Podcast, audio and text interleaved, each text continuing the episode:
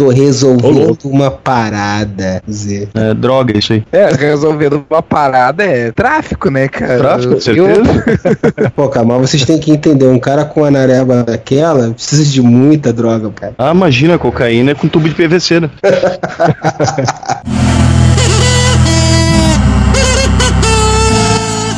Olá, meus amigas. Vocês estão ouvindo o podcast Waheva. Ritten Waheva.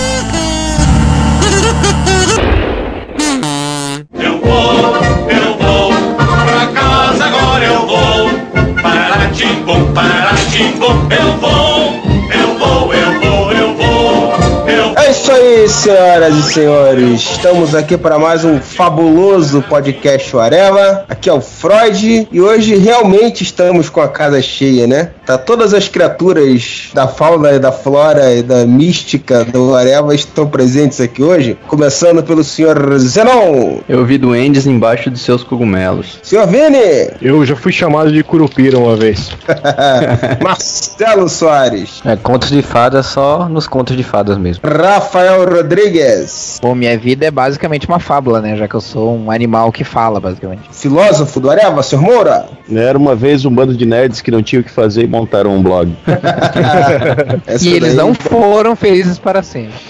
e eu não acredito em felizes para sempre. contos de fadas, as fábulas e etc e tal. Vamos começar falando um pouquinho aí sobre conceitos, né, da fábula, dos contos de fadas, as diferenças. O que acontece é que a gente geralmente fala de contos de fadas e de fábulas como se fosse a mesma coisa, né? Todo conto de fada é uma fábula, mas dentro da fábula é um conto de fada. Na verdade, a fábula é toda, toda a narrativa que fala de. que usa animais, forças da natureza ou objetos que têm coisas humanas, por exemplo, que falam, que têm costumes humanos, que usam roupas, coisas assim. São um tipo de narrativa de fábulas, né? São, são um subgênero dentro das, das fábulas. Né? Surpreendentemente, na verdade, tem muito mais animais falantes do que fadas. Mas não tem, vamos dizer assim, uma questão de ter a moral da história, ajuda a diferenciar uma da outra também. Não tem um lance desse ou não? Os contos de fada eles se diferenciam justamente por isso, porque eh, eles são o que hoje em dia se chama, acho que não tem um termo em português aqui, que se chama de ca- cautionary tales, que são Né? histórias que são feitas para alertar Tem sim, em sobre, português, é conto da carochinha. eram feitas para alertar as pessoas sobre, geralmente crianças, adolescentes, né, sobre as coisas da vida, né. É, é para deixar o moleque bolado. Você vai se fuder bonito. Basicamente é, isso. É, tipo, a história do Chapeuzinho Vermelho era aquela coisa, tipo, não vai pra. Não, não vai pra rua, cuidado com os lobos, que o, o lobo, na verdade, era o. Era, o, era, Era o estuprador. seria- É, na verdade, não necessariamente. Naquela época era uma coisa do tipo assim, ó, tu que é menininha, cuidado de. Não, não, não fica pela rua que pode vir um lobo, ou seja, um, um cara qualquer. E lá te cortejar. Não, mas. ah, De é, cortejar é bondade sua. Não, É, isso- na época não era cortejar, Rafael. não, isso se referia a namorado também. Não era só por uma questão de, de- de- do perigo de ser estuprado e tal, mas pra, pela aquela ques- questão de, de não querer que a guria, que a menina namore com 15, 16, 17 anos, enfim. No início dessa fábula aí, é, era bem pesada. Aliás, todas as fábulas antes de, de passar pelos Anderson e tal, era tudo bem pesado, né? Geralmente, os contos, é, as fábulas em si, elas tinham uma moral, né? Já os contos de fadas, que na verdade não eram contos de fadas, eram simplesmente contos, eles eram escritos e eles eram contados é, em reuniões. O pessoal não tinha internet, não tinha rádio, não tinha TV, não tinha assunto, né? Além de, de fofocas. Então, eles então tinham esses contos e eles não eram nem um pouco adultos, aliás, não eram nem um pouco infantis. Incluía voyeurismo, incluía canibalismo, um monte dessas histórias que a gente conhece hoje da Disney, né, vem desse, dessa época. Não necessariamente tinha um, um fundo de moral, assim, mas eram mais histórias pra chocar, ou pra contar alguma lenda ou alguma coisa do, do tipo, né? Deixa eu fazer outro parênteses, então, que hoje em dia a gente tem internet, cinema, televisão, e a única coisa que você olha na internet é fofoca, e no cinema e na televisão só sai coisa sobre conto de fadas. Isso quer dizer que a gente voltou pra Idade Média. Basicamente. Não, isso Mas- quer dizer que o ser humano é o mesmo em qualquer época. Mas o, o Zé falou uma coisa bem interessante mesmo. Era que o pessoal contava, às vezes, até como se fosse história real. Tanto que o Era uma vez se tornou padrão das, dos contos de fada, justamente pra posicionar dentro de uma época. Tipo assim, ó, aconteceu isso em alguma época, estamos contando pra que não aconteça de novo. E o Viveram Felizes para Sempre foi incorporado pela Disney, porque em nenhum desses contos as- os personagens vivem felizes para sempre. Eles sempre se fodem, cara. No caso, por exemplo, a da, da Bela Adormecida, da Disney, né? Que que acontece? Ela fura o dedo numa agulha, ela dorme por 100 anos até que o príncipe vem e beija ela. Se apaixonam e vivem felizes para sempre. Já no conto original, ela é vítima de uma profecia. E não é o beijo do príncipe que desperta ela. O rei vê ela dormindo, o rei ou o príncipe, já que esse- esses contos eles variam algumas vezes de personagem, do- da ação dos personagens. Mas ele estupra ela dormindo. Depois de nove Estupra, mas não mata, né? Pelo amor de Deus, né, maluco? É, se comprar bar não bata. Pois é, cara, ele estupra ela enquanto ela tá dormindo. Depois de nove meses, ela dá luz a, a- a um casal de gêmeos. E aí, uma dessas crianças tá, chupa o dedo da mãe e retira a, a peça de linha que fazia ela dormir. Então, quando ela acorda, ela descobre que foi estuprada e que é a mãe de dois gêmeos. E aí acaba a história. Então, ela viveu feliz para sempre com mãe de dois gêmeos. Mas, porra, Eu estuprou ela, porque não houve luta. É, Ela foi que nem no Big Bill. Brother. Foi que nem no Big Brother. Ela tava dormindo. O que, que fizeram? Expulsaram o rei do. Bialch entrou dentro do reino lá e expulsou o rei do, do, do reino. Se eu pudesse dar só uma dica sobre o futuro, seria esta: use filtro solar. Principais autores, né? Eu lembro que quando eu era moleque, tinha alguns livros lá em casa, dos contos de Anderson e dos irmãos Grimm. Pra mim, na minha ignorância, todos os contos vieram, passaram, né, por esses divulgadores. Deve ter começado com o Esopo, né? Que era, esse Esopo aí era um escravo, que ele era contador de histórias, tava, que viveu lá na, na Grécia Antiga, né? Então ele fez, tipo, a cigarra e a formiga, a tartaruga e a lebre, o lobo e o cordeiro. A, É, a o- Raposa e as Uvas é dele também? Não, Raposa sim. Azul é o Reginaldo Rossi. Não, eu sei que o Reginaldo Rossi fez a versão, fez a versão moderna. Tudo que a gente transava eram três, quatro cubas. Eu era raposa, você era as uvas. Eu sempre querendo seu beijo roubar. Contar história é algo tão antigo quanto o próprio ser humano, né? Então, desde que a gente aprendeu a falar, a gente conta histórias, né? Ah, desde Então, que o homem começou a chegar tarde em casa, ele teve que contar a história também. Tem coisa que vem da China antiga, tem coisa que vem da, da, da, da Grécia antiga, que a Grécia é as mais proeminentes civilizações que realmente usava as histórias como, como parte da, da, da, da questão moral, né? Tem histórias que não, não se sabe de on- exatamente de onde vem isso, elas foram resgatadas e se sabe-se que a, a última pessoa que, que fez uma versão daquilo foi X, mas não se sabe exatamente se aquele cara foi o autor original, por exemplo. Isso se aplica aos irmãos Grimm, ao Anderson. No século XIX, eles, eles foram os compiladores desses contos, né? Que eles eram só transmitidos oralmente. Aí eles foram os primeiros que compilaram essa, esses contos aí. E fizeram algumas adaptações também. Foram os primeiros que amenizaram os finais, na verdade. É, mas não Antes amenizaram tanto assim, não, cara. Sim, Eles sim. amenizaram pra época, né? Na época que época, sim. Também não pode esquecer do, do Charles Perrault, né? Que foi ele que, que deu vida lá, Chapeuzinho Vermelho, Bela Adormecida, Pequeno Polegar e o Gato de Botas, né? Eu tava, eu tava fazendo a pesquisa desses contos, cara. O da, o da Cinderela, por exemplo, é muito bizarro, cara. Na história que a gente conhece é do negócio do sapatinho de cristal, aquela viadagem toda, né? No conto original do, do- dos irmãos Grimm, as irmãs dela cortam partes do- dos próprios pés pra caber no sapato de cristal que o príncipe vai, vai colocar, né? Tentando enganar ele.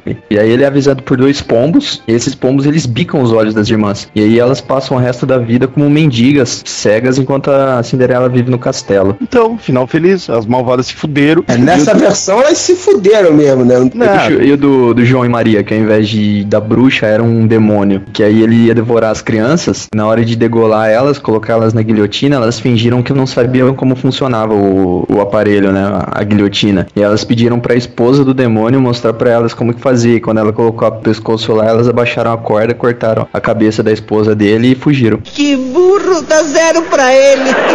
mataram a diaba, pronto, final feliz. E você sabe que João e Maria, na verdade, eles não foram pra floresta lá, né? No, no original, eles foram levados pelo próprio pai, né? Que a mãe pediu pra levar eles pra floresta porque tinha muita. É, Estavam passando, passando fome. fome. E aí pediu, ó, larga eles lá na floresta lá. Ah, leva esses putinhos pra, pra longe aí pra sobrar mais comida, Maria. É, e no Rolê final- maligno. E No final dos três porquinhos, o, o porquinho da casa de tijolo, quando ele coloca o caldeirão de água fervente embaixo da chaminé, o lobo já tinha devorado os outros dois porquinhos, né? E aí ele, o terceiro porquinho, come o, o lobo e os dois porcos que estavam dentro do estômago dele, cara. Ah, já morreu Come- mesmo. Bizarro, É, velho. já, já, já digeriu, já. ah, então você basta se quando você come que vaca, Pô, mas é um. É, é canibalismo do porco, cara. ele comeu o lobo, não os dois porcos que já tinham sido digeridos, provavelmente já tinham virado. Não, no conto, no conto fala que ele come come o lobo e os dois parquinhos que Você estavam tá, dentro. você tá inventando. Zé. Não, cara, meu querido, tudo com bacon a, a história melhor. se Exato aí, tá, tá explicado. O Z tá certo, mas é isso mesmo. O cara quis um baconzinho aí, porra. Qual o problema? Bacon is good for me. A história do velho do saco.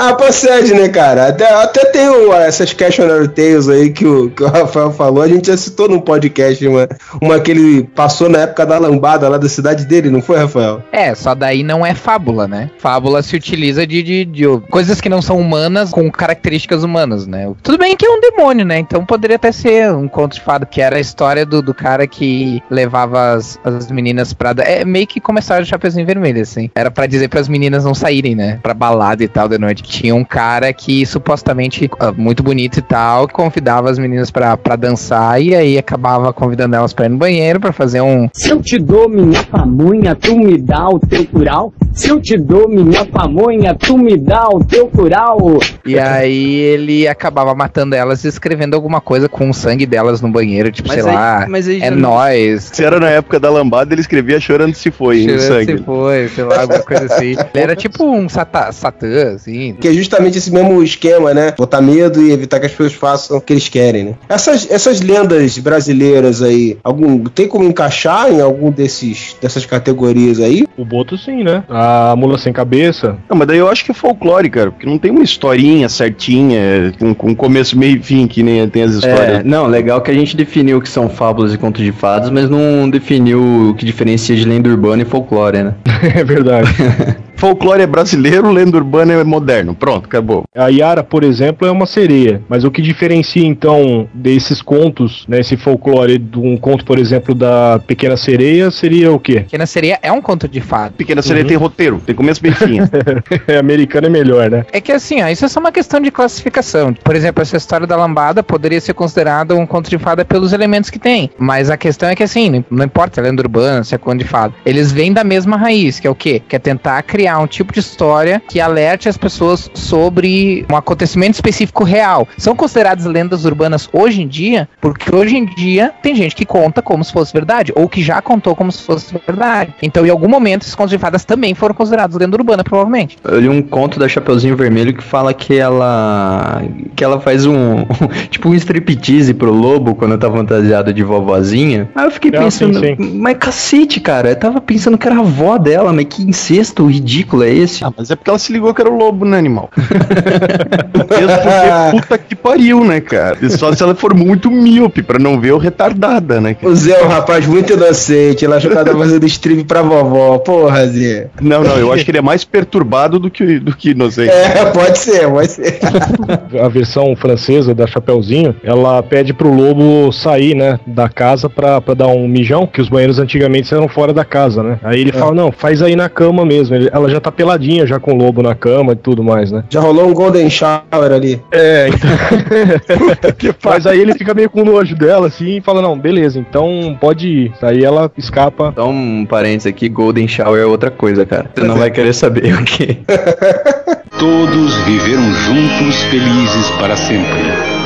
Quer dizer, quase todos. A gente citou alguns autores aí dos mais famosos, o Anderson, os irmãos Grimm, Esopo, Perrault, tem mais algum, gente? Tem o Lewis Carroll, né, que fez Alice no País das Maravilhas. E aí eu queria comentar de um que fez um conto só, famoso, né? Eu não sei se ele fez outros, que foi o Carlo Calodi, que fez o Pinóquio. Oh, que fez o conto do Z. E tem, o- e tem o Monteiro Lobato também, né? Bocage, né? É, na verdade tem vários, né? Vários que fizeram contos de fadas, assim. Mas o- tava- os três que a gente citou antes ali, né? Os Green, os irmãos Green, o Anderson e o, e o Perrault, são mais conhecidos porque são os caras que primeiro, meio que primeiro fizeram isso, né? Eles são mais conhecidos também porque a Disney usou muito do- dos elementos, assim, da- dos contos deles. Por exemplo, o Rumpelstiltskin, que é um personagem, se eu não me engano, que é do, do Anderson, é um personagem que era praticamente desconhecido até o Shrek 4, né? Todos viveram juntos felizes para sempre.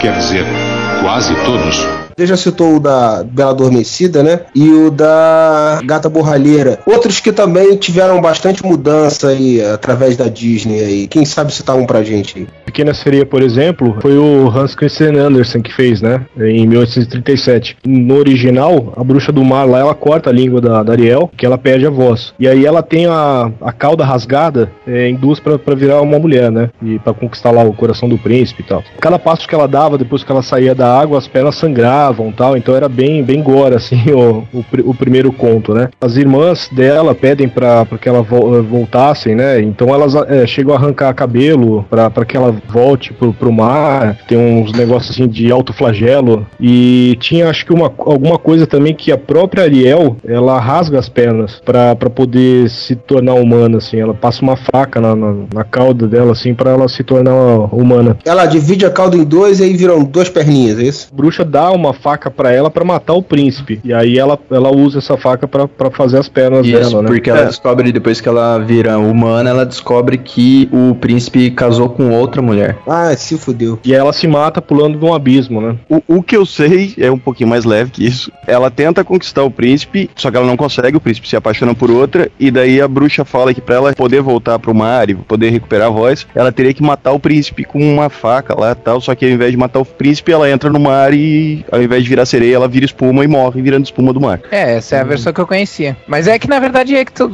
provavelmente tem duas versões. É, tem várias versões, né? Possivelmente. É. Por ser uma, uma coisa que foi passado tradicionalmente, né? Boca a boca. Mesmo os autores que, que pegam, registram alguma versão, sempre tem uma pessoa que vai resgatar uma versão um pouco diferente de outro lugar, né? No, no caso da Branca de Neve, a Disney não distorceu tanto assim a história original, mas ela omitiu alguns detalhes importantes, né? No original, a rainha pede o fígado e os pulmões da Branca de Neve pro, pro caçador que seriam servidos no jantar pela bruxa. Também no original não tem o lance do beijo do príncipe e tal. Ela acorda com o balanço do cavalo do príncipe enquanto ele tava levando ela pro castelo, né? Tem o- Ele balança. é, não tem o negócio do beijo mágico. Agora, o que o príncipe queria fazer com o corpo desfalecido dela fica na imaginação de vocês, né? O resto pode deixar que eu aproveite. E aí no final a rainha má ela é forçada a- dançar usando um sapato de pedra, quentes como brasas até a morte. Ainda, ainda viveu mais do que a bruxa, né? É, a bruxa da Disney morre. Apesar de ter mudanças, né? Não, chega a ser nada tão radical quanto em outros, né? E eu sei que o conto do Z, lá do Collodi, o Pinóquio, ele é bem. Eu nunca, eu nunca tive acesso a ler o original. Apesar que eu tenho que confessar que eu me cagava de medo daquela baleia, cara. É muito sinistra aquela baleia do filme. Eu vi esse filme quando moleque e fiquei É. muito bolado. O filme tem várias coisas também pesadas, né? O moleque começa a fazer merda, começa a virar burro. Tem várias coisas pra botar medo nas crianças mesmo que chega a ter no filme da Disney. Mas eu nunca li o original e, e dizem que o original é bem mais pesado também. né? Na questão do Pinóquio, não. Eu acho que eles mudaram muito pouco, cara. Que nem você falou. é, eu lembro também de ter, ter visto, né, o, da Disney. E quando eu era criança, e assus- assustava mesmo, né? Não só por isso, por causa do- dos vilões também. Mas eu, eu, assim, de cabeça agora, não, lembro de nada que tenha mudado tanto assim, não. Talvez eles tenham inserido o grilo falante, eu não sei. É porque tem que ter mensagem pra deixar as crianças griladas. Lele, o Moura já foi melhor, hein? Tá fazendo umas piadas zenon. Todos viveram juntos felizes para sempre. Quer dizer, quase todos. Marcelo, nada a declarar? Eu acredito em fadas. Não, pô. Não, mas é, é interessante o Marcelo falar o lance das fadas, porque o negócio da fada bonitinha, fofinha e engraçadinha foi incorporado, foi, foi criado pela Disney, né? Porque nos contos, em geral, as fadas elas eram geralmente relacionadas a, ao sexo. E também, ou quando elas não intermediavam entre um casal, fazer tipo um trabalho do, do, do cupido. Isso foi Crianças elas interessante. chamavam fodas, né? Oh, meu Deus do céu! Hoje tá bom, hoje tá bom. Um exemplo é a própria história da, da Bela Adormecida, né? Que o. Bela Adormecida não, desculpa, da Cinderela, que foi acho que um pombo ou um cisne que entregou pro, pro príncipe o, sapat, o sapatinho ou alguma, ou alguma coisa do tipo, do, do Foram sapatinho dois, de cristal. foram dois pombos. Não, não E- foi uma, uma fada, né? Depois, mais tarde, a Igreja Católica incorporou esse, esse negócio das fadas que ajudavam casais a, a se casar não sei o quê. E aí surgiu o lance do cupido, né? Eles levaram pro outro lado religioso e tal. Mas também tinha um lado mal da- das fadas em geral. Elas eram. sacaneavam os humanos. Isso quando não rolava um canibalismo lá e tal. Nossa, que isso? Canibalismo de fada, como é que é? Não, no caso elas invadiam o quarto de crianças ou de, de pessoas em geral, atraíam elas para o, nas florestas e aí juntavam um bando de fadas e devoravam. Elas ficavam enfadadas, né? Ai, meu Deus. Não, chega, chega. Vamos, vamos- vamos passar adiante. Eu gostaria de pedir sinceras desculpas por ter feito a piada do grilo que abriu as portas pra esse inferno. Todos viveram juntos felizes para sempre. Quer dizer, quase todos. De uns tempos pra cá começou a ter um. Teve, por muito tempo teve, né? Os filmes da Disney, né? Que faziam uma versão mais infantil do- dos contos pra poder arrecadar nas bilheterias. Tiveram algumas outras versões, principalmente filmes, né? Usando esses contos. E de um tempo pra cá isso tem sido muito frequente, né, cara? Não sei qual foi a obra que abriu as portas pra isso, se foi o Shrek. Uns 10 anos pra cá, eu acho que é a primeira que eu me lembro, assim. Tem, teve alguma outra que motivou mais isso além do Shrek? Eu, eu acho que o Shrek entrou com essa coisa de, de mostrar uma, uma versão dos, dos contos de fadas diferente das versões bonitinhas, né? Então, no caso, ele totalmente, totalmente desmistificava o que a gente conhecia como contos de fadas. E com certeza dá pra dizer que o Shrek foi, foi um elemento fundamental, assim, pra, pra essa, essa renovação, assim. É porque até, até então você tinha a- a- as filmagens do- da Disney em relação aos contos de fadas. Depois da chegada do Shrek, das paródias, né? Parodiando o que o Shrek fazia, foi que abriu as portas para vir coisas por toda essa renovação de pegar o conto e mudar ele completamente, ou transformar ele em uma coisa verossímil, ou, ou, ou comédia tal. Foi, foi a partir de Shrek, certeza. É, eu acho que tem muito a ver também com essa questão da época mesmo, né? Que acho que depois do final dos anos 90, início dos anos 2000 por aí, quando veio também mudanças com, em Matrix, né? Que foi trabalhar de outras formas conceituais, coisas antigas também, começou muito a ter esse interesse que também tem muito a ver com a questão que alguns teóricos até colocam como pós-modernidade, né? Não só nas contifadas, mas tudo é meio que você trazer coisas antigas de volta, remodelando elas, né? Então acho que foi meio que aí.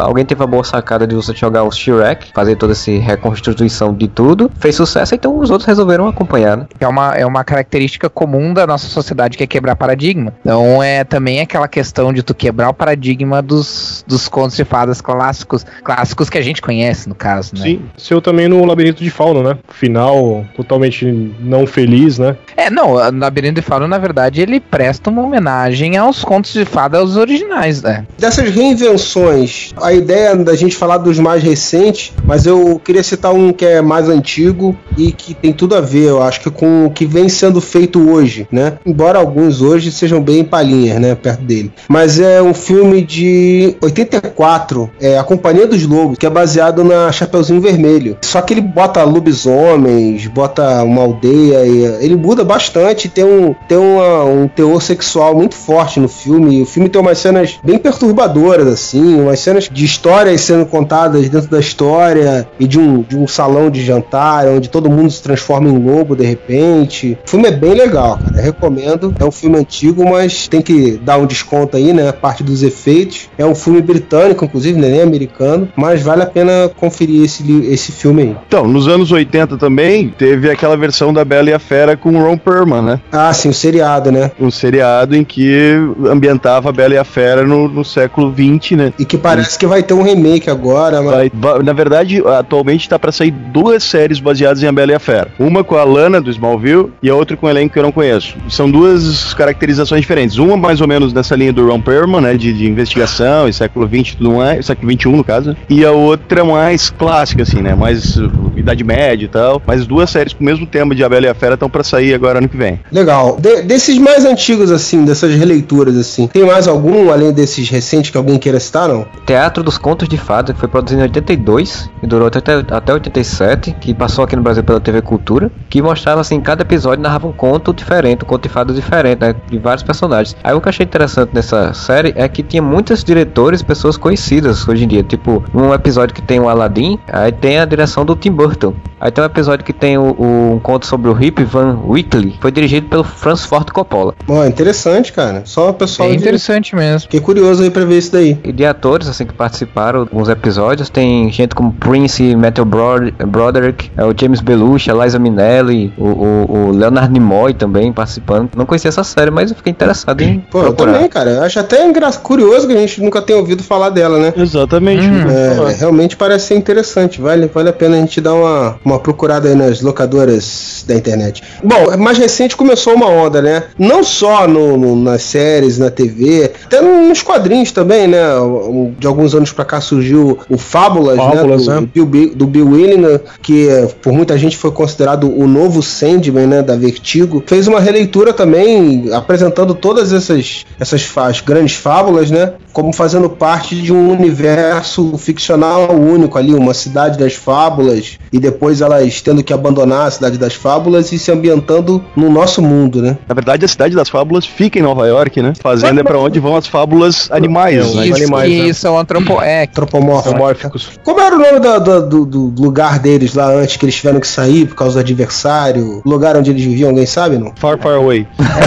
Nove reinos, uma coisa assim, não é? Os reinos, não sei o Os quê. Reinos é Asgard. Não, mas tem É, o lance eu- dos reinos que eles atravessam portais que, tipo, não vivem todos no mesmo, no mesmo, digamos, eh, plano de existência, assim. Tem, eles eles atravessam portais um- pra, vamos supor, as, as lendas árabes vivem um- em um universo, as lendas não sei o que vivem em outro universo, as lendas Ah, tá. É, célticas em outro universo. Eu li muito pouco de fábulas, né? O pouco que eu li achei interessante. Mas eu li mais alguns especiais avulsos, assim. Uma sacada muito boa de Fábulas é que o príncipe encantado é um só pra todas as princesas, né? Branca de Neve é a terceira esposa dele, porque ele já foi casado com a Cinderela e com a Bela Adormecida. Uma coisa que eu posso dizer é que esse Bill Willingham, cara, eu simplesmente odeio ele em qualquer outra coisa que não seja fábulas, porque mesmo, pra mim as histórias dele são muito idiotas. Agora, se tem uma coisa que esse cara fez pra posteridade foi fábulas, que realmente eu lia o, a- vamos dizer assim, o primeiro arco, e ele realmente, assim, é uma releitura extremamente criativa, ah, extremamente inovadora, assim, até de uma Não, é- certa maneira na época dessas fábulas, assim, sabe? É absolutamente sensacional. Eu,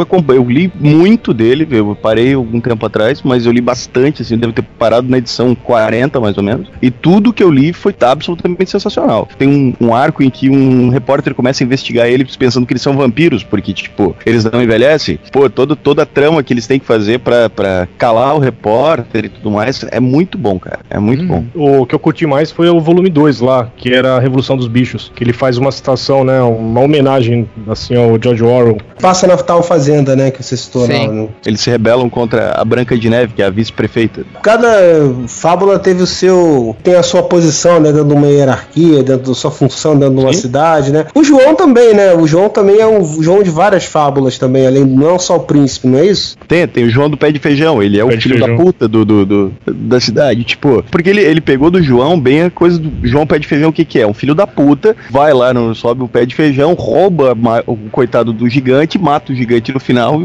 foge com, com a grana do gigante. É isso que ele é em Fábulas, ele é um, um, um trapaceiro, um cara que passa as pessoas pra trás. Ele é conhecido como o João das Lorotas, né? Mas o que eu quero dizer é o seguinte: não tem vários Joões também né, nas, nas fábulas? Não fizeram com ele o que fizeram com o príncipe, por exemplo, de incorporar vários é, como sendo o mesmo? Não, eu acho que ele é não. só o João. Não, do não, de Feijão. o João não é. É, até porque o João do pé de feijão e o João do João e Maria são diferentes, né? É, É, Só o João- tem que ser pessoas diferentes obrigatoriamente, né? Então falei uma merda federal. O legal é que eles são tipo uma subcultura, né? E- e- Eles vivem dentro de, um, de regras deles, né? Isso é legal também. Eu acho que o João, que, que é do João e Maria, é o que é casado, casado não, que namora a Rosa Vermelha, né? Não, o que namora a Rosa Vermelha é o João do Pé de Feijão. Primeira história, eu acho a, a suposta morte da Rosa Vermelha. né? Que é toda a trama do primeiro arco, né? Que Sim, é que eu mais lembro, assim. É toda a trama gira em torno da morte dela. Como o Freud falou, cada um tem. O Lobo Mal é o delegado, a Branca de Neve é a vice-prefeita, a Cinderela é uma agente secreta que trabalha pro Lobo Mal. O príncipe, quando ele reaparece, ele começa a, a, a concorrer a prefeito da, da Cidade das Fábulas. É, uma coisa legal desse conceito é que da forma como ele criou, permite você fazer releitura. Ele, vamos dizer assim, iniciou com esses contos mais conhecidos e tradicionais. Mas permite que outras pessoas façam releituras de folclore de outros países, né? De, de histórias de outros países, de outras culturas, né?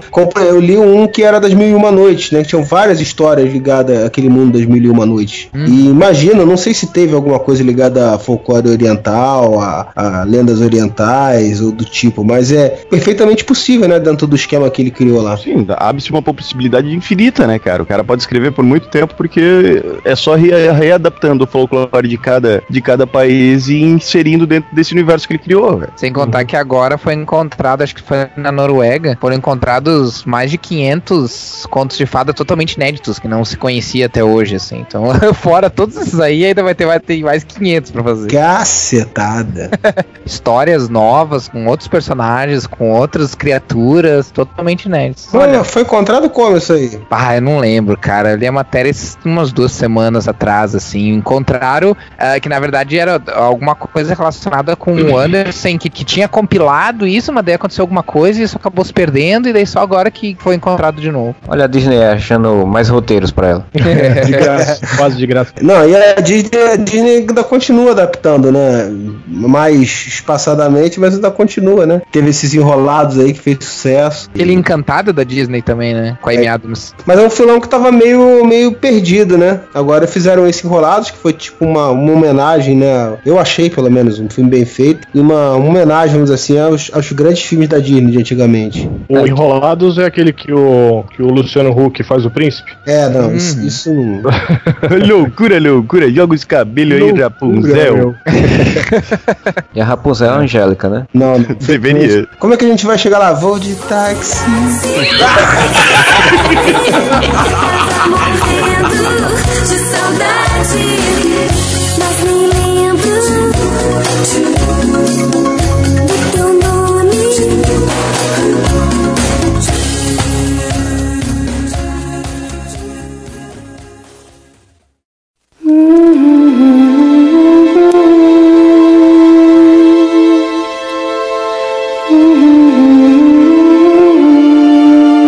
Desses filmes mais novos, assim, eu não assisti pouca coisa. Eu fiquei interessado naquela garota de- da capa vermelha, né? Que, que tem a, a Amanda Seyfried. Seyfried. Cara, é ruim aquele filme, velho. Pois é, eu, eu fiquei interessado, mas depois eu vi umas críticas negativas que eu digo, rapaz. É que a ideia foi crepusculizar, né? É, isso, isso. filme que abriu as portas no cinema pra pra essas adaptações foi o Alice do Tim Burton, né? Que foi É, uma mais puta bilheteria. O É, porque foi Alice, né? Alice eu curti, cara. Achei, achei legal, assim. Eu achei tão boboca esse filme. Não, assim, não, eu tô falando assim, podia ser pior, eu acho até, né? Ah, não, Os muita caras- coisa podia ser pior, a vida podia ser pior.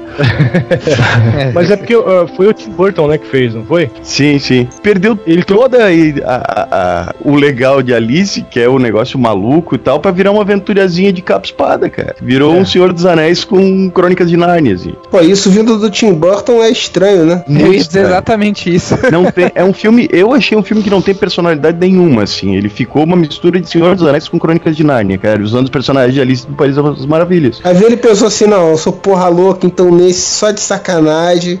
Eu vou, eu vou mostrar que eu também consigo fazer tudo bem certinho. É, saíram também outros filmes que, que eu também não vi ainda, que é o Branca de Neve e o Caçador. E também tem um. O... Que não saiu nem no cinema ainda, então se você tivesse visto ia me assustar. É, Esse filme é o que vai ter o, o cara que faz o Thor, né? Fazendo o caçador, não é esse? Ah, eu não E sabia a que menina da- do Crepúsculo como a Branca de Neve. É, então esse daí- E, mas peraí, peraí, a Charlize Theron como a Rainha Má. Mas daí é muito inverossímil, né, cara? Não tem como dizer que a guria do Crepúsculo é mais bonita que a Charlize, Charlize Theron, né, cara? Não, mas pelo que eu entendi no, no trailer ali, ela se alimenta da, da, da, da- da beleza. juventude de outras, da beleza e da juventude das, das mulheres pra, pra se manter bela e jovem. Então quando começa o filme, ela já se alimentou da beleza da. da, da, da Branca de Neve, então. O trailer aparece ela fazendo isso com uma menina, então provavelmente ele fez, sei lá, com a Gwyneth Um que, eu Paltrow. vou, um que eu quero assistir muito, cara, é aquela Sleep Beauty lá, a Bela Adormecida. Mas só usa Ah. o nome, né, de, É, do, é conto de totalmente fada, né? Ah, eles não basearam então? Não, é uma menina que, pra se prostituir, ela toma um remédio pra dormir, pros caras, pra ela não sofrer durante o, o momento em que o cara tão. Pão, pão, tic, pão, pão. é de novo igual o Big Brother, né? Esse filme é, É. com a Liv Tyler, né? Não, não, é com Não. aquela menina que fez o. A Emily Browning lá, que fez o. Cara, aquele filme lá, massa velha pra caramba. Sucker Punch. Sucker Punch. Ah, tá, não, então eu tô confundindo com outro filme. Eu tô pensando que é um filme mais antigo. É, tem um filme também que tá pra sair, eu acredito, né? Já que eu, eu, eu acho que não saiu, que é Jack, o, o, assass- o caçador de gigantes, que é a versão do João e um pé de feijão, né? Ah, é do, do Brian Singer, né? É, Brian Sim, Singer sim. com Nicholas Hoult como protagonista e Eleanor Tomlinson. Um outro filme que teve recente que eu tinha vontade de assistir, que eu tive uma expectativa grande nele, mas já me falaram que não é isso tudo, é o próprio Irmãos Grimm, do Terry Gilliam, né? Quem é que viu esse daí? Ah, cara, esse filme eu não gostei Não também vi. não. Poderia ter sido uma coisa bem mais interessante. Mas basicamente é o que? Ele, ele mostra os Irmãos Grimm. Eles são caçadores de, de monstros, que são exatamente os personagens da- dos contos que eles vão criar depois. Uma coisa bem atrapalhada, né? O Ben Affleck e o Matt Damon lá como caçadores e, e são totalmente atrapalhados e, e caçadores que, que enganam as pessoas, que caçam coisas que não existem e dizem que pegaram elas. Aí o plot do filme é quando eles encontram realmente um monstro que existe. Não é uma bruxa, Mônica Bellucci? Não tô lembrado, cara, faz tanto tempo que eu assisti. É, mas não é o Ben Affleck não, hein, cara, é o Heath Ledger. Sim, é. Matt Damon e Heath Ledger. Estão acostumados a Matt Damon e Ben Affleck já junto, colado nele, né? Então. Vai sair esse do, do- da Charlize Theron. Tem um segundo filme da Branca de Neve, que esse parece ser mais comédia, que é com a Julia Roberts no papel da bruxa malvada. Daí tem uma pegada mais, mais conto de fada, mesmo, mais lúdica, assim, bem menos capa e espada do que esse da, da Charlize Theron. a... São- Chama The Brothers Green, né? Snow White. A menina que faz a Branca de Neve é a. Ah, não, eu, eu, eu me enganei, cara. Eu achei que fosse aquela menina que tinha feito o Hulk lá, mas porque a menina é muito parecida. Ah, o nome dela é Lily Collins. Ah, eu vi umas fotos dessa guria pelada, cara. Mas, porra, tu traiu o movimento, velho. E tem mais um filme aí pra sair da Bela Adormecida, só que é pela visão da Malévola, né? A bruxa da. Que quem faz é a Angelina Jolie. E quem faz a, a Bela Adormecida é a irmã mais nova da Dakota Fanning, a Ellie Fanning. A Angelina Jolie, do jeito que tá, realmente tá uma bruxa, né? Esquelética, troncha. Eu acho que ela se empolgou adotando criança na Somália e resolveu ficar igual. Que isso é um exemplo de mãe, né? Isso é um exemplo de mãe para as crianças somalianas. Ah, e de histórias em quadrinhos, né? Que também tem algumas, além de fábulas, que trabalharam um pouco isso. Uma que é clássica já, que é também conhecida, que é o Lost Girls do Alan Moore, né? Que, ele, Uhum. que ele pegou a- a- os contos de fadas, personagens, tratando um, um lado mais sexual da coisa. Eu li, é bom. Não é, não é a melhor coisa do Alan Moore, mas é legal. O Alan Moore, ele usa a questão do lúdico do conto de fadas pra, como uma analogia, questões relacionadas à sexualidade das mulheres, que são as personagens da história. Então, por exemplo, a Dorothy, né, que é do, do Mágico de Oz, toda essa questão de, de, de ter, ter dado a tempestade, ter ido pra outro mundo e coisa assim, isso é a questão da- da, do despertar sexual do adolescente. Entre outras coisas, tá? Só pra avisar, é uma HQ pornô. Isto é a maior putaria. Que o Alan Moore fez com a esposa dele, inclusive, né? A esposa dele é a desenhista da HQ. É, mas ninguém, ninguém compra Lost Girl sem, sem saber o que tá comprando, né, cara? Porque é caro pra Ah, cacete. não sei, cara, não sei. O meu amigo me emprestou Lost Girls, eu deixei Lost Girls aqui do, do lado. Minha, minha mãe gosta de, de quadrinho, gosta de conto de fada, gosta de um monte de coisa, né? Aí ela olhou assim, ah, que legal, negócio de conto de fada e tal, vou me emprestar pra não sei quem, filho de não sei quem que tava aqui. Eu disse, não. Ah, ia ser legal uma, uma versão da Alice, assim, Lost Girl, que fosse ela, tipo, Alice despertar numa rave, tomando um LSD, encontrando uma gorda fumando maconha e visto uma lagarta no lugar, tá ligado? Olha aí, o Moura vai ter que fazer esse filme aí, cara. Tem que fazer esse roteiro aí, Moura. Por que você não Vou, faz? vou fazer, vou fazer o roteiro Alice no país da psicodelia. Só, só que o filme é o filme sobre o ponto de vista da droga, né? Alice é sobre o ponto de vista das drogas. Ela toma uma balinha, fica pequena. Ela toma outra balinha, fica grande. Aí ela encontra uma lagarta fumando muito louca, sentada. Aí vem um gato que só aparece a cabeça. Cara, isso é o quê? Daqui a pouco vem o outro oferecendo um chazinho. Um chazinho. É tudo analogia droga, bitch, ó. O, o chapeleiro maluco, por exemplo, foi um cara que tomou chá de cogumelo e não voltou mais, né? Qual é o nome daquele negócio que o pessoal usa pra. Também não tem isso no. Narguilé. Tem o narguilé, tem tudo, né? Tem tudo. Aí a narguilé com a lagarta. É óbvio que é uma. A Alice tava na rave, viu uma gorda fumando maconha e pensou que era uma lagarta gigante fumando narguilé em cima de um cogumelo. Tem uma série brasileira que sai pela HBO chamada Alice que fala um pouco sobre isso. Assim, é- a, a história é um, não é puxada igualmente ao, ao conto de fadas, mas é a história de uma garota que sai de uma cidade e vai para pro, pra capital, né? Faz uma viagem pra, pra São Paulo, né? País das Maravilhas, digamos assim, da história. E aí ela se envolve com um monte de coisa, inclusive com festas, com drogas, com tudo isso, né? Não, mas é, essa Alice eu vi um ou dois episódios, é bem legal. Eles pegam bastante vários elementos, assim, do, do conto de fadas do, da Alice e, lógico, transformam em coisas cotidianas, assim. Mas é, o Alice é bem legal. Outro aí que dá pra recomendar tranquilo pra galera assistir. Das séries tem essa nova aí, né? Que o Moura, inclusive, já falou sobre ela no Moura em série lá, o Once Upon a Time, nem isso, Moura? O que eu vou falar agora é mais ou menos repetir o que, o que eu já falei lá. Se bem que agora eu já assisti mais episódios lá, eu tinha assistido uns dois ou três só. Mas é uma adaptação estilo fábula, só que mais leve, né? Pro público do- de domingo da, da ABC. Só que é bem legal também. E uma revisitação a todos os contos de fadas. Aqui eles, eles interligam todos os contos de fadas de forma que, como se fosse um- uma grande história. A Branca de Neve influencia na história da Chapeuzinho Vermelho, a- o Príncipe influencia na história da Cinderela, e assim, cada, todos os, os contos estão interligados. Tem o lance que eles estão numa cidade em que eles perderam a memória, ninguém lembra quem é a princípio, não é isso? Quando a bruxa má, a rainha amada, Branca de Neve, finalmente é derrotada de vez, ela resolve se vingar de todo mundo e ela vai atrás e faz um feitiço gigantesco que destrói o mundo do conto de fadas e transforma numa cidadezinha no interior do Maine, em que ninguém lembra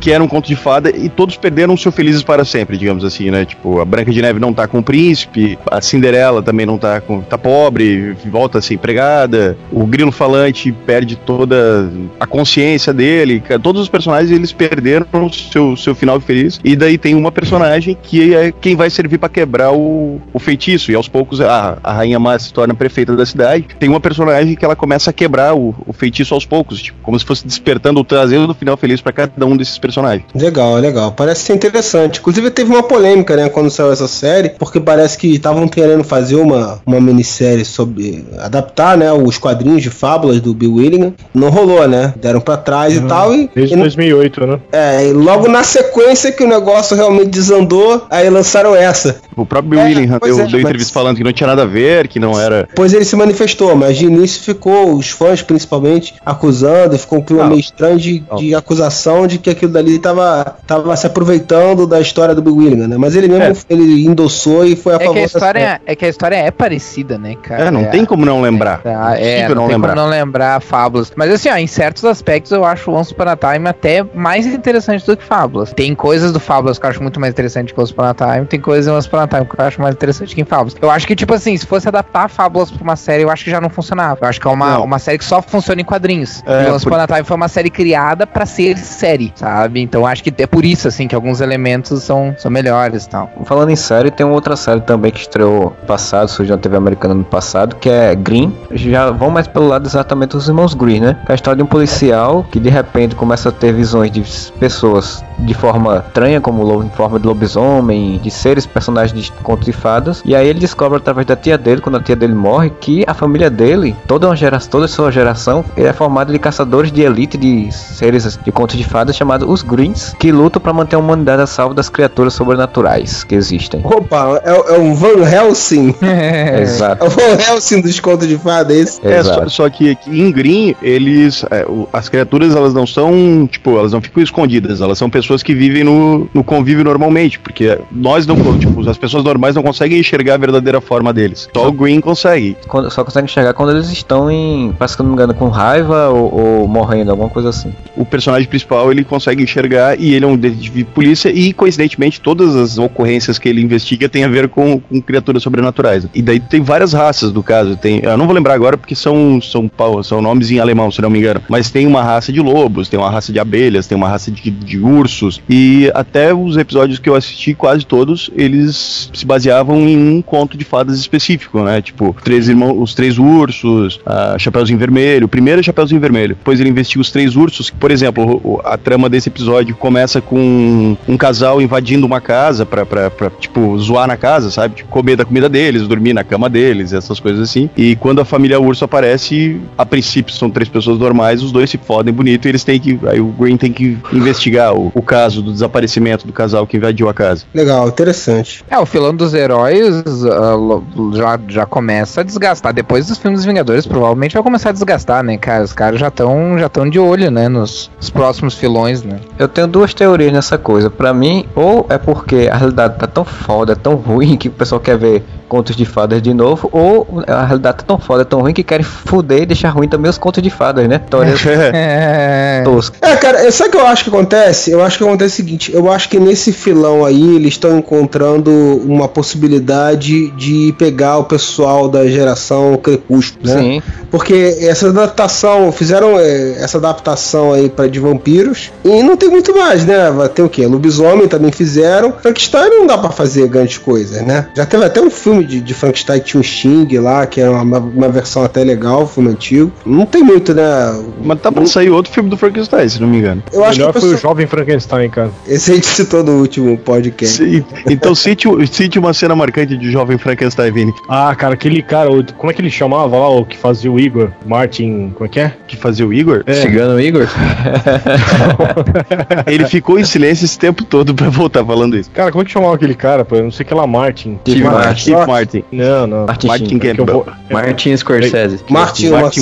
Martin McFly. Martin que tinha, contra-ataca. um, que tinha um olho pra um lado, um olho pro outro, assim. Martin Feldman. Cara, ninguém viu o filme, só o Moura. É, eu quero saber qual é a cena não lembra marcante. nada do filme. Eu não lembro muito bem, cara, mas teve uma hora lá que ele pede pro Igor, Igor, traga-me um cérebro. Aí ele pega, tem um, vários jarros com cérebro, assim, no, numa estante, assim, e aí tem uns nomes. É, tem alguma gag ali no, no, no meio, assim, que é ou é presidente, um ator, alguma coisa assim, cara. Mas é um filme que eu assisti há muito tempo atrás, velho. Eu não vou lembrar assim de Ninguém cabeça. lembra, ninguém lembra esse filme. Eles chegaram depois- a falar um pouco do- dos jogos? Jogos Mortais? Não, De dos jogos. games, não. Aquele da, da Alice que saiu pro Play 3, Xbox, Não, não, computador. Não, não, não. falamos já. Joguinho, jo- joguinho é, é pra jogar, não é pra ficar falando, não. Ah, cala a boca. Mas é do. Tem o Alice Madness Não, Returns. mas não vamos falar assim. Já acabou. Aquela- Você ficou fora. Não, é uma não. hora da manhã. É uma hora da manhã. Eu falei que a gravação ia até uma hora da manhã. Você ficou jogando Marvel, agora se fudeu. Vai tá, tá chato pra caralho aí. Cara, meu. meu Não agente vamos falar disso, Zé. Meu agente subiu de nível, cara. Filha da puta. Fez tanta questão. Ah, eu quero falar das fadinhas. Eu quero falar. Vocês deixaram falar. Vocês me cortaram quando eu falei do Gambit. E não das fadinhas. Aí sai no meio do podcast pra jogar joguinho da Marvel. Ah, Eu quero fazer um podcast só sobre Gambit. podcast inteiro de Gambit. Pozolina hoje, né? Todos viveram juntos felizes para sempre. Quer dizer, quase todos. Pois é, então foi um, foi um apanhado aí, né? Rápido do que tem de fábulas e das adaptações recentes. Para as considerações finais aí, senhor Marcelo Soares. Queria falar rapidamente só do filão, contos de fada, digamos assim, na televisão brasileira, né? Que tem também surgido nos últimos tempos, como Hoje é Dia de Maria, que é o minissérie que a Globo fez, que tem esse lado de conto de fada, o Auto Compadecido também, que até tem um pouco, A Pedra do Reino, que é outra minissérie, e o Cordel Encantado, que foi uma novela que fez grande sucesso, né? 2010 para 2011, teve altos índices de audiência, recuperou, digamos assim, o horário das seis, e é um conto de fadas misturado com cordel, misturado com, com, com o Nordeste, né? Então acho bem interessante também, a televisão brasileira também tá pegando esse filão e fazendo coisas interessantes de vez em quando. A novela tinha uma estética bem diferente, assim, né? Bem trabalhada e tal. Realmente eu não. Essa novela era bem lúdica mesmo, né, cara? Tinha bem cara de conto de fada, com rei, princesa, essas coisas assim. Misturando com, com O Nordeste. sertão. Eu vi uma palestra delas, elas falaram que foram exatamente a ideia delas, fazer contos de fada no sertão nordestino. Legal. Senhor Rafael. Assistam Once Upon a Time, é bem bacana. Zenon. Bom, a gente não falou do jogo. Corta esse narigudo. Não, Pinóquio, mas é- tem uma porra do grilo falante pra te botar consciência. Por isso que você faz essas merda. Ele não tem o grilo, ele tem o duende falante. É, o dele. falante, é. Ah, Vini, Pô, que, mas que idiota, cara. respeita o andamento do negócio, rapaz. Vini, É, duas coisas que eu lembrei. Uma que teve umas histórias dos X-Men, chamado Conto de Fadas mesmo, que é, foi uma porcaria. Ah, o não sei Kit- se alguém leu. Ah, tá. Não, isso aí eu, eu não li. Eu não li, eu não li, mas é muito bom. Mas só pra citar rapidinho que você falou aí, provavelmente essa versão recente aí que teve foi por causa do Kit Fairy Tales, né? Que foi uma história que teve antigamente, na época que a, que a Jean Grey tava morta, a Fênix tinha morrido. Foi uma história de uma edição só, desenhada pelo Fulcrum, que é muito legal, cara. É o Colosso, se eu não me engano, tanto pra, pra Kit, eu não lembro. Alguém, não, é alguém contando. Ah, eu lembro. Alguém contando pra irmã do Colossus a história, acho que é a Kit contando pra. É, a Kit. A Kit contando pra irmã do Colossus um fadas, só que estrelado Ah, cara, aquilo, Então, é, aquilo era muito bom. Wolverine era o. Ele era tudo peludão, assim, ele parecia um mudante da Tasmania, né? É, É. Não é Raízes da Terra, sei lá, uma coisa assim. Não, não, isso aí O é nome. O Noturno era um pirata. Foi adaptado pro desenho, né? Não faço ideia. Não, o Noturno não é, não é um pirata. O Noturno é uma criaturinha, são várias criaturinhas chamadas Ah, é o Buff, o Buff. É uma releitura da, da, da saga da Fênix, da interação do- do- dos heróis né, da saga da Fênix, num estilo conto de fadas. É uma história muito legal. cara. Então, provavelmente, tentaram, né, baseado nessa história que marcou a época, tentaram fazer essa, essa série. Não, esse dos X-Men que o Vini citou, a não ser que eu esteja falando merda, eles fizeram acho que com uns três ou quatro personagens, tipo, com o Homem-Aranha e tal. E esse dos X-Men eu li, e não é ruim, cara. Eles pegam contos de fadas que não são O conhecidos. Irmãos Green, né? O Ciclope é um menino cego, uma coisa, um menino com um pêssego no olho, uma coisa assim. Isso aí é A baseado Naquela história japonesa lá do Momotaro. Isso, Momotaro do, do Mortal Kombat, né? O...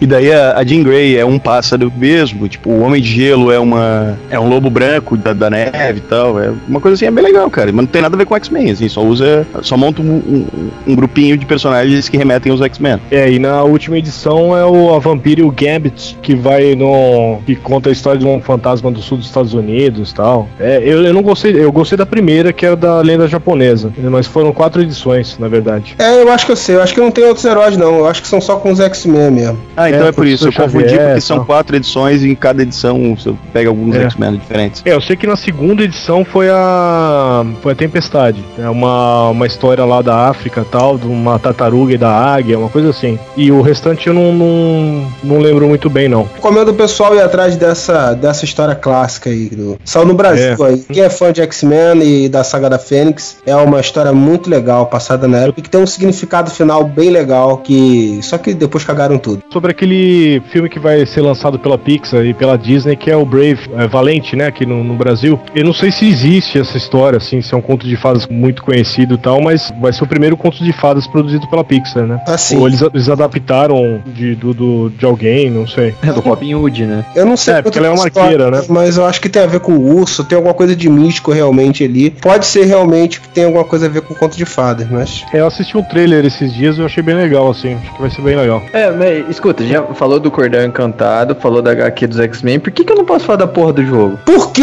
você ficou jogando, então o jogo foi jogando lá. Mas é que recentemente teve esse que saiu. do- Deixa eu só ele citar essa porra então, em 30 segundos. 30 segundos. É chato pra caralho. Meu Deus. Não, segundos. chato é você que pede opinião, eu começo a falar e corta. Não, não é vai de jogo, não, não vai falar de jogo, não. Porra, é pra você falar dentro do tema que tá proposto, isso não tava na pauta, porra. Caralho, um. Ah, porque X-Men tava na pauta, então. É Mas é literatura. sobre conto de fadas. É literatura. É, pois Entendi. é. É, Tá. Disney literatura agora. Tá bom. Dá 30 segundos pro, pro, Pode pro falar. Ano passado saiu um jogo pra PlayStation 3, Xbox e PC que chama Alice Madness Returns. É a continuação do outro game com temática do Alice no, no País das Maravilhas. E nesse jogo ela surta. E aí ela tem que voltar pra terra lá, do terra de, de viagens dela e matar o chapeleiro lá, o coelhinho e tal. E é uma releitura do meio dark, assim, do Alice no País das Maravilhas. E moral. Ah, pra, pra encerrar, eu acho que a gente tem que citar a melhor adaptação de todos os tempos de um conto de um conto de fadas, que é histórias que os nossos babás, as nossas babás não contavam. Estrelado pelo, pelo grande astro brasileiro Costinha, que faz o papel do caçador.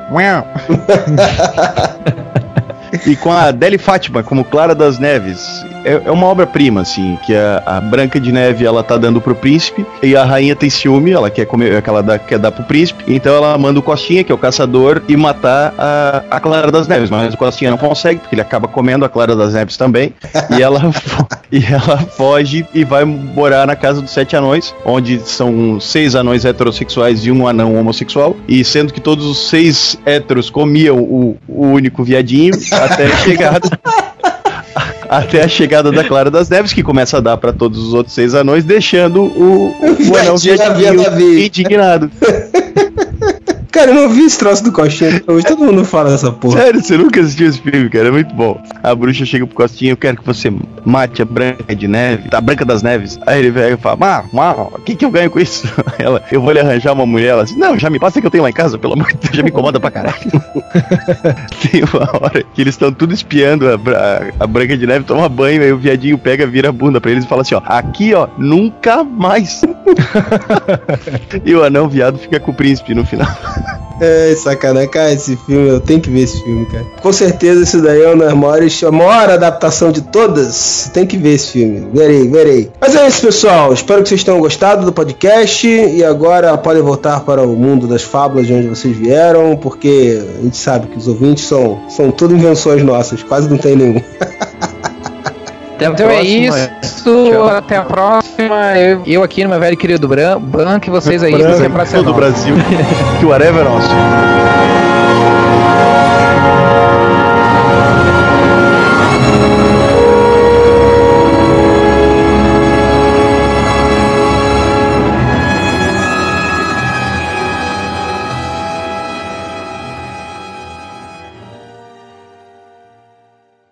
Mas volta aqui, eu não tô maluco, não, tá? Golden Shower é, porra, é isso mesmo. Exatamente, eu não sei o que, que o Z tava pensando. é, Você você- pesquisou. É, não, porque eu sempre ouvi falar disso. Você agora, eu falei, porra, eu tô maluco? Aí eu olhei aqui, é, cara, porra. Eu tava vendo uma vez na TV e a menina lá tava falando que, Go, é, que tipo, tem os dois, né? Tem o Silver e o Golden Shower. E o Silver Shower. Que o, o Silver é em relação ao número 1 e o Golden é em relação ao número 2. Não, é, o que eu soubesse era o Golden era relação ao número 1. Sério que nós paramos o podcast pra falar sobre isso? Não, eu só fiquei curioso. Falei, porra, tudo bem que eu não pratico essas coisas, mas eu tinha ouvido falar, era isso. E mijar na cor prata agora. É, é, é boa. Excesso de ferro no sangue. É, mas você mija amarelo quando seu rim já tá podre, né, cara? É, vamos pra frente, Vamos, pra vamos, frente. quantos, quantos de fato? Vambora, vambora, porra. Ah, well, everybody's heard about the bird. Mais um momento Areva na área. Estamos aqui, Freud, senhor Marcelo Soares, Opa, estamos aí. senhor Moura, Opa, estamos aí. Zenon. Opa, estamos aí. E aí, dando um tostão da sua voz para nós, a volta do senhor Guilherme Balbi. Não tô aqui. Porra, o papo tá tão bom, veio o cara mudando de assunto, velho. Que volta, senhor? Nunca fui. Então, De mudança, tava sem internet, tava ausente aí. é nós na área, bruxão. Então, comentários do podcast de Gadgets, que teve a participação do senhor Daniel, HDR, Arccast, da DC, Dynamo Studio e etc e tal. Eu queria começar com um comentário do Stuart. Na verdade, não é nenhum comentário, é uma heresia, né? Ele perguntando quem é Romenick. Como assim você não conhece o Lorde dos Bacanais do Areva, cara? Se ele não conhece, significa que o cu dele tá intacto. né? Se você procurar, se você procurar no dicionário ilustrado a palavra bacanal, tem uma foto de Romenick do lado. É, Quem conhece o Romenick sabe que só pode encontrá-lo pessoalmente usando uma proteção para que ele não possa se aproximar do seu furão furico, né? Fábio Júnior e Zé Maier tem que se ajoelhar quando vai conversar com ele. É o Michael Douglas brasileiro, né? Charlie Sheen é um garoto com prepulso ainda próximo a ele. Cuidado com ele. Nosso querido Jamil. Jamilson, cara. Você tá debochando do nome do nosso ouvinte, é isso mesmo. Não, Tô- Peraí, peraí. O Zenon tá rindo É, do nome de alguém. Jeffrey Zorzenon. Ah, tomar no seu Eu já expliquei algumas, eu já expliquei uma outra vez que é o seguinte, cara, esse Jamilson ele funciona como tipo um gatilho do riso. Existem palavras que funcionam assim, cara. Você fala a palavra e você ri. Tipo Jeffrey Zorzenon. Ai, ri, eu ri. Funcionou melhor do que Jamilson. Tipo texugo, me faz rir, texugo. Ai, Zenon, você tem sérios problemas. Ah, ele deu parabéns pelo podcast, falou que acompanha há um tempo, mas que é a primeira vez que comenta. E ele criticou o nosso editor, olha aí, uma crítica construtiva. A edição antigamente costumava ser mais dinâmica, com efeitos sonoros e tal. Seria legal manter isso porque eu acho que ajuda no tema. Parabéns pelo trabalho. Querido leitor ouvinte com, com nome de cobrador de ônibus. É nome de cantor de banda de axé. Jamilson uma noite, né, Marcelo? É. O direito de resposta, Marcelo, fala aí. Não, sim, eu até concordo com ele, realmente. Precisamos de efeitos e coisas afins, principalmente quando são pertinentes e o editor se lembra de colocar, ou tem uma epifania ou alguém dá uma dica. Quando isso não acontece, fica sem. Que absurdo, que absurdo. Já foi melhor, Marcelo já foi melhor. Mas eu confesso que eu ri pra caralho com aquela piada de repetição que terminou com o Alborguete, mano. Cara, eu, cara, eu ri alto com aquela porra, cara. Eu ri alto com aquilo. Tem um outro comentário aqui do Nilson DS. Ou DST não. DTS. que isso, que isso. Por isso que os caras não comentam, tá vendo? Todo mundo que tá comentando pela primeira vez vem pra ser trollado por esse narigudo mal educado aí. De errado, cara. Que nem o nosso querido Dario Furico lá. ele, ele falou que faltou lembrar dos gadgets da Fundação Cápsula do Dragon Ball. Eu até falei, mas não saiu na edição, né? Que, que você guarda até uma casa dentro da capsulinha lá. E aí ele falou que aguarda a volta dos feats em breve e que o podcast é a trilha sonora de quando ele está malhando. Olha aí que maravilha. Ele malha no iPhone. Isso aqui é interessante. Será que é um joguinho do iPhone de malhação? Pô, não é que ele malha com o iPhone, entendeu? Deve ser um, um aplicativo, né? Que diz, ah, faça agora, um giro pra direita, giro pra esquerda, ele fica fazendo exercício. Tamo ótimo hoje. Não me ocorreu nenhuma piada boa com isso, eu fiquei calado. A melhor opção. Eu achei um aqui que por acaso foi o último, não que tenha preguiça de procurar os outros. É da, é da Julie, ou do Julie. É da Julie. É Da. Julie, melhor. Então a Julie falou aqui: voltei só pra tocar fogo no circo. Façam música chicletes anos 80, anos 90. Não esqueçam de Blue Eiffel 65 e anos 2000. Tá, pra começar, a gente já fez um de música chiclete. Se a gente fizer outro, nosso cérebro explode, né, cara? É, não, filho, pelo amor de Deus, não dá essa ideia. E sobre o podcast atual, sei lá, não ouvi ainda. Quando eu sair do trabalho, eu ouço e penso se vale a pena voltar pra comentar sobre ele e não apenas sobre um assunto random e babaca. É, provavelmente foi um assunto random e babaca, então. É, tanto que ela não Não, voltou. o legal, pra o legal que é ela não voltou. O legal é que ela incentiva a gente a gravar e no mesma mensagem ela reconhece que é uma merda de, de sugestão, né?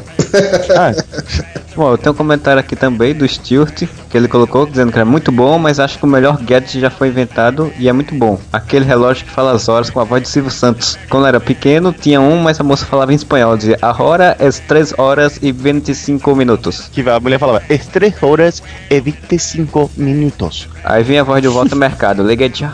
Da oeira lá, vida. Ah, mas do Silvio é bem mais legal, né? E do Silvio quando o despertador era um galo, né? É, o cara tocava e você falava, eu tinha, eu tinha esse, esse relógio, cara, era legalzinho. Puta que pariu, que coisa baixa renda. Eu tinha, rapaz, era divertido ficar ouvindo ele tocando. Era pirraio tinha, Ah, né? O legal computador ia ser. Marcelo é o computador do milhão até hoje, cara. O que, que tu quer, cara? Mas é, legal pô. ia ser o, o relógio com a voz do Lombardi, né, cara? Diante do a hora de hora em hora. Vamos dizer agora as horas da telecena. De hora em hora, Lombardi fala as horas para você. 15 e 25. Do Augusto Ferrari, que é ele dizendo que no Homem-Aranha e seus amigos as tecnologias da casa eram feitas pelo Tony Pinga, pelo Tony Stark. Eu não sei se ele está dizendo isso porque ele sabe que é feito ou se ele cogita que seja feito.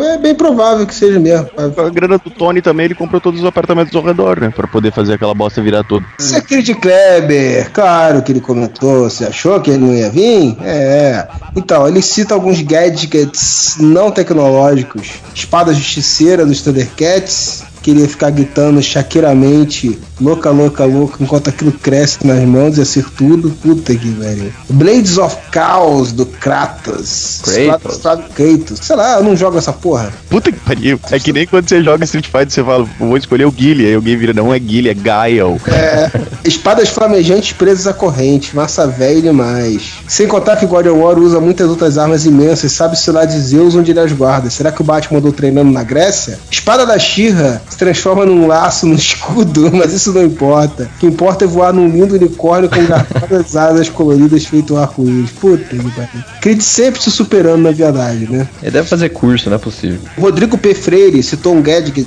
que ele queria ter, era o Death Note, o mangá Death Note, que acho que foi anime também, se eu não me engano. Foi, que é um foi. caderno que mata as pessoas quando você tem o nome escrito nele. Exatamente. Toda uma discussão lá com o Stuart, querendo entender como é que funciona, bababá, bebê. Coruja fez um comentário comparando o MDM com o Areva, com outros blogs, com o pai dos enxutos, bababá. Não, Coruja, você errou tudo. É, cara, viajou, né? Tá tudo errado, tudo errado, deixa pra lá, pula, pula. O Death Note existe, né, cara? O livrinho que mata as pessoas se tiver com o nome lá. É tipo aqueles, aquelas cadernetas de traficante.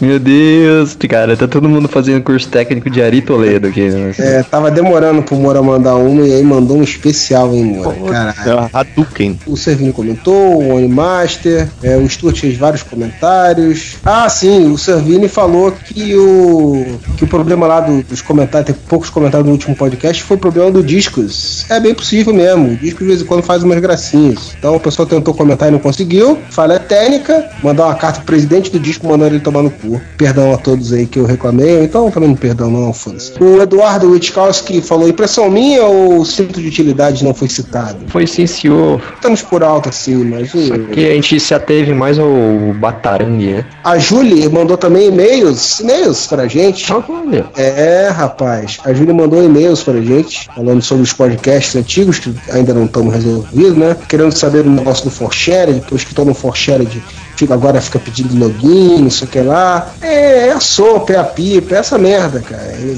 o que acontece, sabe?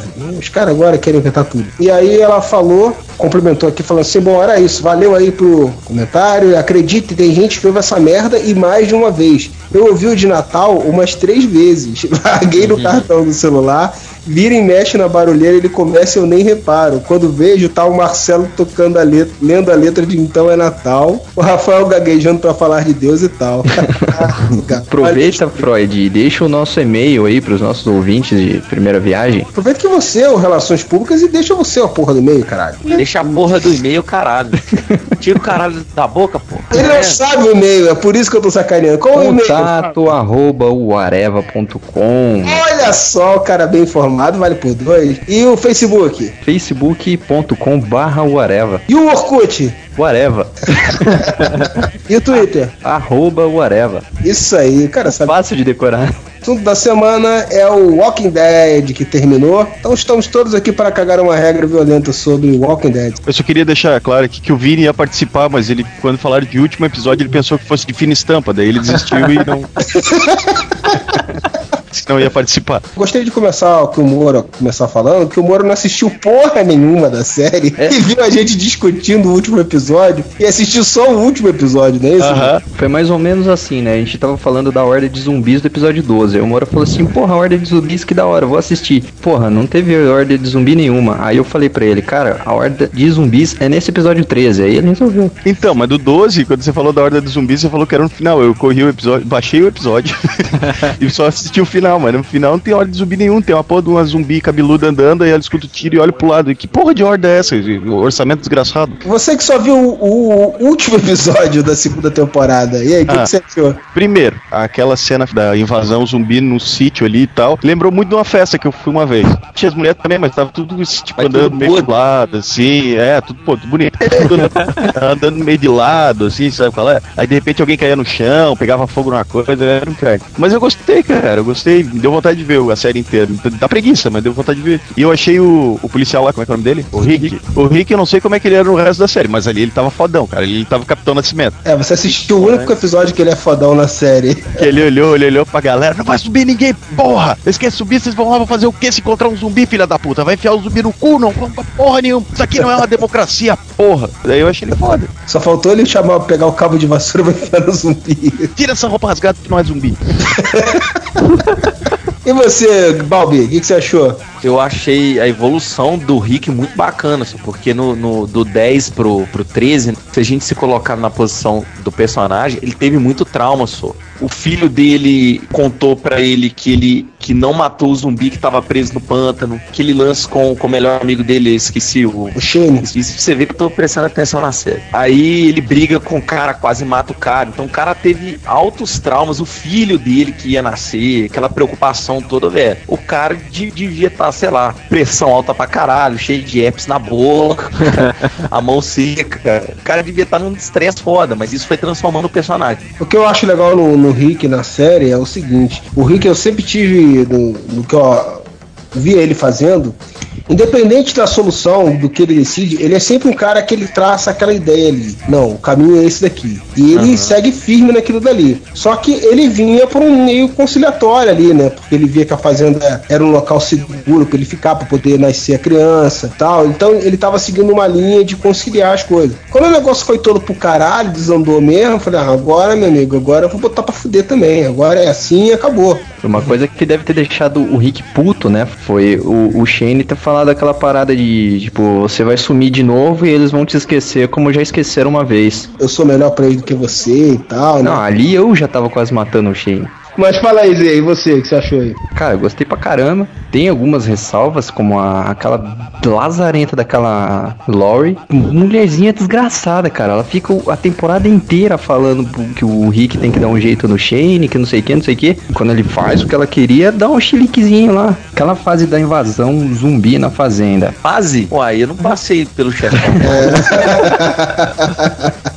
Vocês vão entender por que, que eu falei fase. Porque a, a cena do Herschel parecia de videogame. Ele fez cheat code naquela porra daquela 12 dele. É, pois é, é verdade. Ele fala assim: essa fazenda é minha e eu vou morrer aqui. Aí chega aquelas zumbizadas, ele, opa! Freud falou que o, o Rick achou que eles estavam seguros na porra da fazenda, né? Ô, velho, seguro como se a única coisa de defesa deles era uma cerca de madeira? Cara, ah, cara, mas é porque em todos os episódios a fazenda sempre ficava distante e tal. Aparecia um zumbizinho aqui, um outro ali, mas sempre dava pra eles darem conta, entendeu? Mas era uma cerca de madeira. É, pois é. Três ripas de madeira, meu Deus do céu. Não, porra, não fode também. Não era O só. Não. passava por ali. O legal é que os zumbis, quando eles estão em grupo, eles desaprendem a pular, né? Aquela teoria que pessoas em conjunto emburrecem. Marcelo, tá quietinho aí. A primeira temporada foi muito boa. Essa segunda, a merda toda foi a primeira parte da temporada, que foi bem lenta, bem arrastada, né? Alguns dizem que é por conta daquela troca de produtores, né? O Darabont saindo e outro entrando e tal. Mas assim, no final correu pra caramba tudo. Tanto que essa invasão zumbi, pra mim, era pra ter acontecido antes e tudo ter desenvolvido mais rápido. Agora eu gostei muito do último episódio, assim, achei bem, bem legal, porque tem a parte bem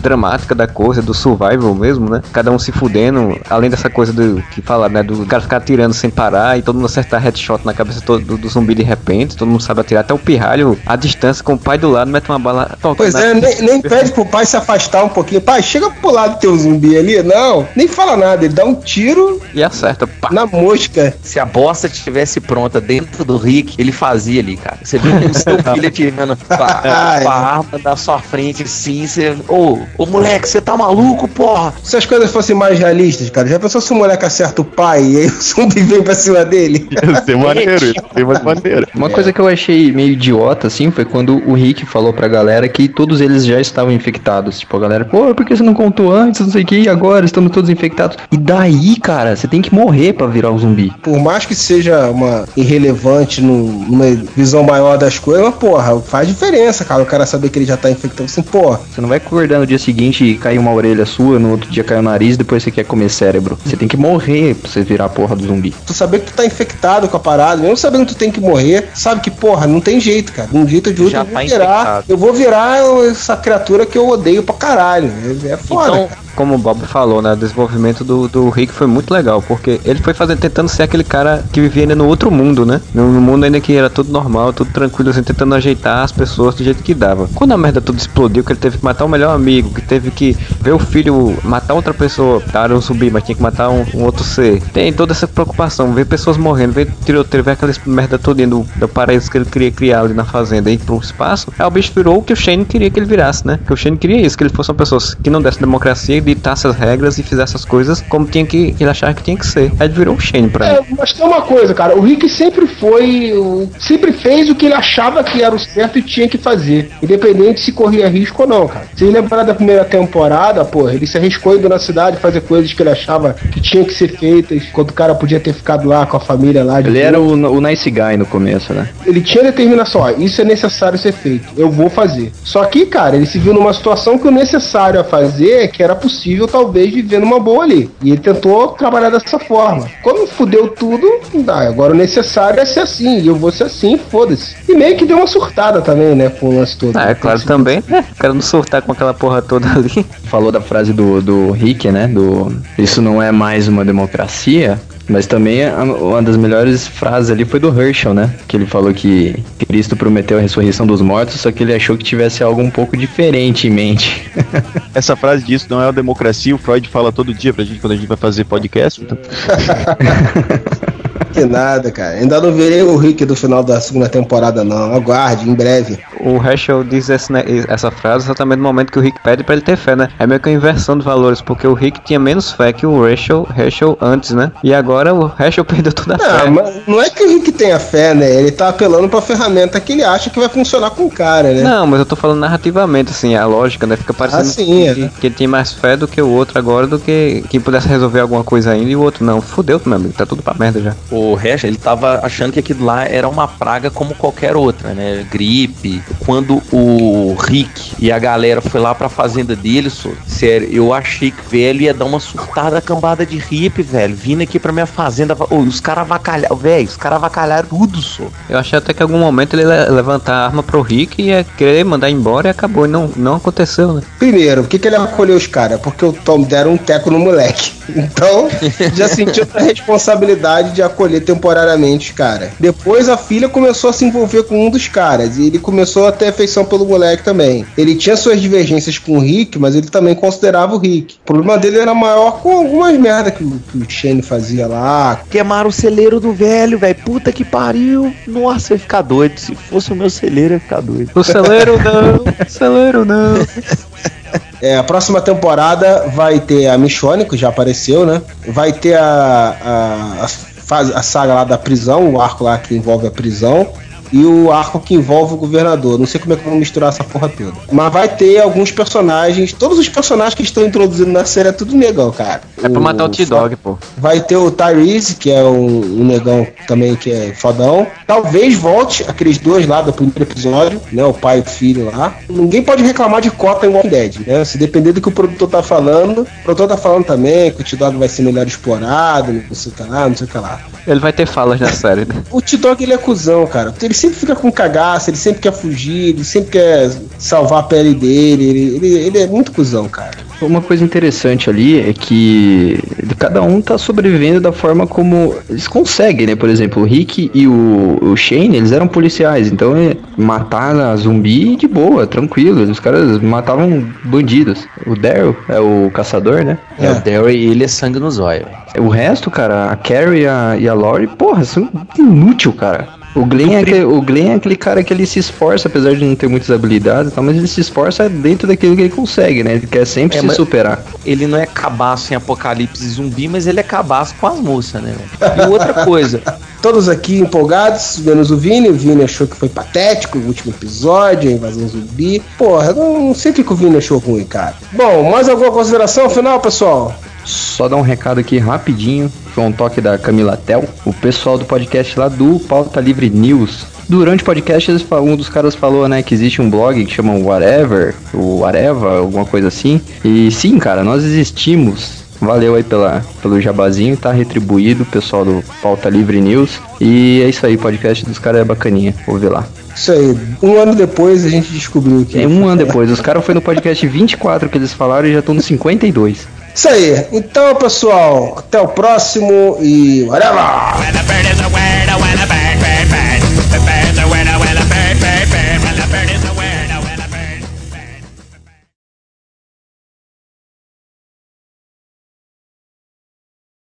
Vocês nunca ouviram o conto do pavão e do urubu? Não. Quer saber como que é? Sim. É um conto japonês milenar, que é o seguinte.